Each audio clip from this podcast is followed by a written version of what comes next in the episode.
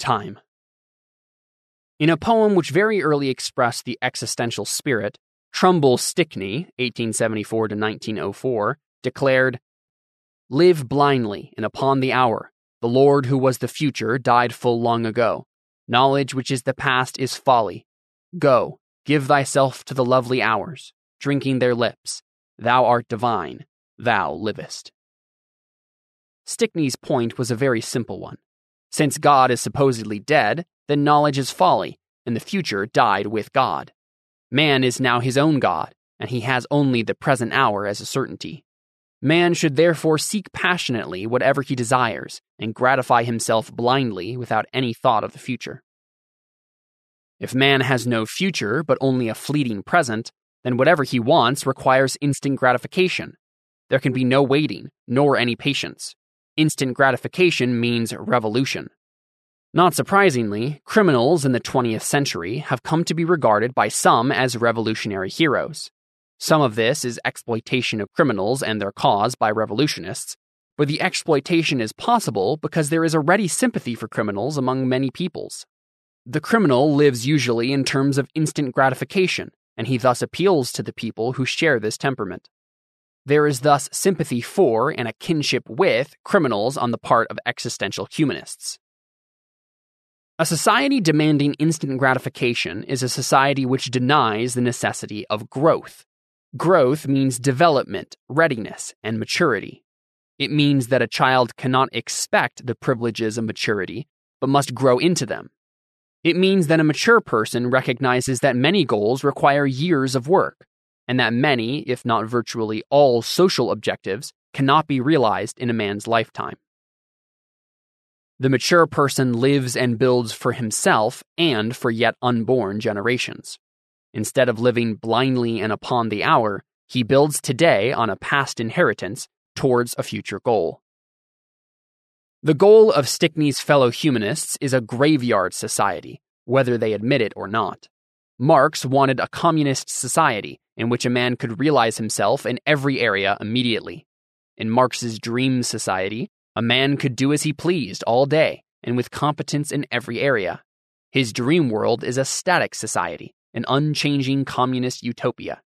A changing society involves a developing order, not a final one. In a developing society, instant gratification is not possible because all things have not been brought to a final gratifying state of perfection to enable to enable man to have instant paradise at every turn. Marx was more naive and more open than most humanists, who also dream of the unchanging instant gratification society but are less honest about confessing it. Marx was more naive and more open than most humanists, who also dream of the unchanging instant gratification society, but are less honest about confessing it. Engels in Anti Dühring held a position similar to Marx. He predicted that communism would render all experts and specialists unnecessary. As Clark quite rightly asked, I wonder who will perform brain surgery. Like Marx, Engels believed in an unchanging society in which potentiality and actuality are one. An unchanging society in time is, however, a graveyard society, because life in time means growth, development, experience, and a future. For this reason, the new creation is described by the word kainos, not neos, it is ever new in quality and in opportunity, while not new in time. It is thus very much unlike the stagnant society of Marx and Stickney. Those who, after Stickney, try to live blindly and upon the hour, soon find the hour palling and suicide attractive. According to Mumford, the desire to escape from time was basic to the appeal of the New World to humanistic man after the 15th century. It was an attempt to escape time and the cumulative effects of time, tradition, and history by changing it for unoccupied space. Men sought to escape from their problems and history by imagining that the new world would allow man to become a new man. It was to be a return to Eden, and the Indians were sometimes portrayed as unfallen Adamites. However, the new world quickly became an area where the old man revealed himself in all his sin and only in the areas where Christ's new men, the Puritans, established themselves, did the new world truly become new. Today, there is no less a desire for the old man to escape his old world of guilt, sin, and death. Philosophically, existentialism is his means of attempting an escape. He tries to live blindly and upon the hour as a way of avoiding God in the future, and he substitutes change for growth as an alternative to responsibility. Physically, man tries to escape from time by exploring space. Mumford has noted that to justify space travel, its exponents must brazenly vilify earthly life. Much has been made in both the popular press as well as in scientific reports of Einstein's theorizing that a man could take a space journey lasting centuries and return to Earth only slightly older. Popular imagination and science fiction have played with the idea as a means of escaping time. To escape from time means to humanistic man to escape from history and judgment. It means evading the consequences of sin and a day of reckoning. It means also eluding death and avoiding aging. For many people, the landing on the moon meant psychologically, we have done this, and now nothing is impossible for man. Arthur Clarke has said, The dullards may remain on placid earth, and real genius will flourish only in space, the realm of the machine, not of flesh and blood. Mumford sees space exploration as satanic declaring, The actual genius that will flourish only in space in the realm of the machine is the genius of entropy and anti life. With space exploration, the traditional enemy of God and man has already reappeared in post Faustian form. And as of old, if one is willing to sell one's soul to him, he offers his ancient bribe unlimited power of control, control absolute, not only over all other kingdoms and principalities, but over life itself. In ancient paganism, and in some areas still, humanistic man sought to govern time by means of rites whose purpose was to control time and nature. In fertility and chaos cults, men believed that they could make nature fruitful again, wipe out past history and sins, reverse time and order, and regenerate themselves, nature, and history. Pagan man had a poor sense of time, because time was something his acts and rites supposedly rendered meaningless. Some scholars speak of pagan man's view as sacred time, and every year as a year of salvation. This is true in a sense other than Gerardus van der Leeuw and Mircea Eliade intended. Pagan man, in effect his own god, fructifier of nature and self atoner, made time sacred by his acts. Nature and its cycles were holy, and man, as the high point of nature, was the lord and priest of the holy. It was a power for him to manipulate and use with caution, but still his to use. For this reason, Paul at Athens proved offensive to the pagan philosophers.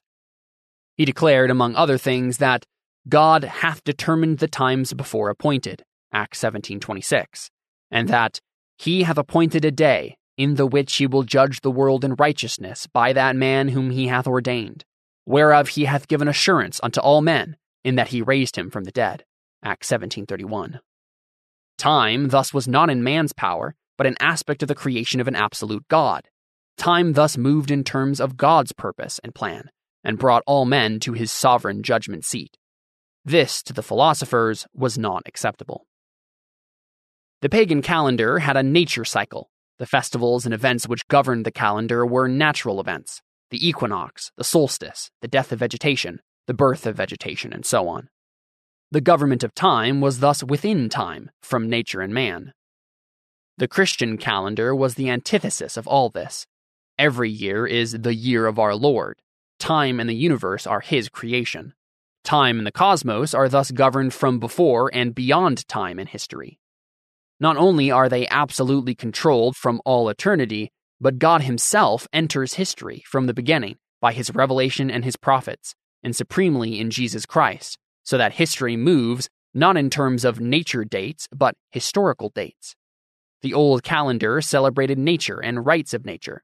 The new calendar celebrates God's year and the works of men under God. According to St. Paul, men, having been redeemed, are required then to redeem time. Walk in wisdom toward them that are without, redeeming the time. Colossians 4 5. See, the, see that you walk circumspectly, not as fools, but as wise, redeeming the time, because the days are evil. Ephesians 5:15 and 16. The word used for time is kairos in both cases. It means, according to Vine, a season, a time, a period possessed of certain characteristics. Chronos marks quantity, kairos, quality. Chronos, time, means duration, and kairos means a particular kind of time, a season or era of some quality or meaning. Redeeming, exagorazo, means to buy up, in Ephesians 5.16 and Colossians 4.5, buying up the opportunity. Way's paraphrase of Ephesians 5:16 is of interest. Grasp at each opportunity, like merchants who eagerly buy up a scarce commodity, for the evil days are on us. Alford commented on the latter part of this verse Let it, the opportunity, not pass by, but as merchants, carefully look out for vantages. Make it your own, because the days of your time in which you live are evil. On the one hand, the days, times present, are evil.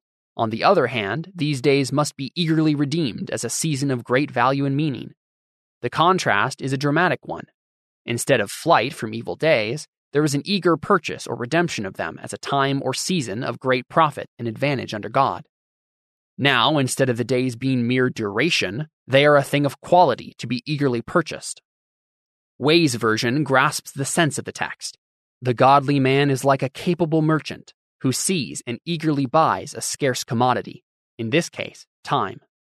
Time, thus, is neither a burden nor a nature cycle, but a potential wealth, a pearl of great price, whose value is concealed from the ungodly. Time is thus a valuable and scarce commodity. It is a wealth and an opportunity. It is also a promise, for all time points ahead to the Lord of time, and the quality of all time is eternity, and God's glorious kingdom. The promises of time are implicit in every moment, and they undergird every hour with their hints and glimpses of fulfillment. For this reason, because the godly man's concern is to redeem the time, Christians, and especially Puritans, have been highly conscious of time and the clock. As a valuable commodity, time cannot be wasted. This horror of wasting time is alien to those outside the world of biblical faith. Consciousness of time is for the ungodly a consciousness of death and decay, and drunkenness and a sick gaiety are sought as escapes from that awareness. Humanists have ridiculed the Puritan work ethic and its supposed slavery to the clock because humanists are in unhappy conflict with time. They want to arrest time by means of a graveyard society and to abolish death because it is a bitter reminder that time passes, and the cessation of this hated and fleeting duration is death. Eugene Rosenstock Huessy has called attention to the modern secular version of time, which has, we can add, become duration, not a season of opportunity.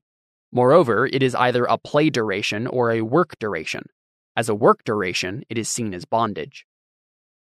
The new solar calendar trains men to think of the future not as something new, but as something that can be calculated in advance.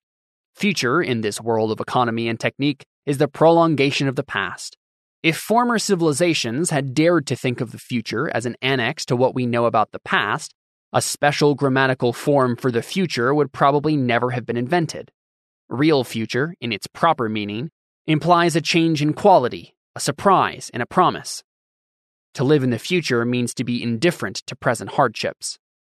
The framework of an industrialized world leaves the cog in the machine in the precincts or antechamber of real life in a prearranged world without a future. The question arises where is he going to find his future?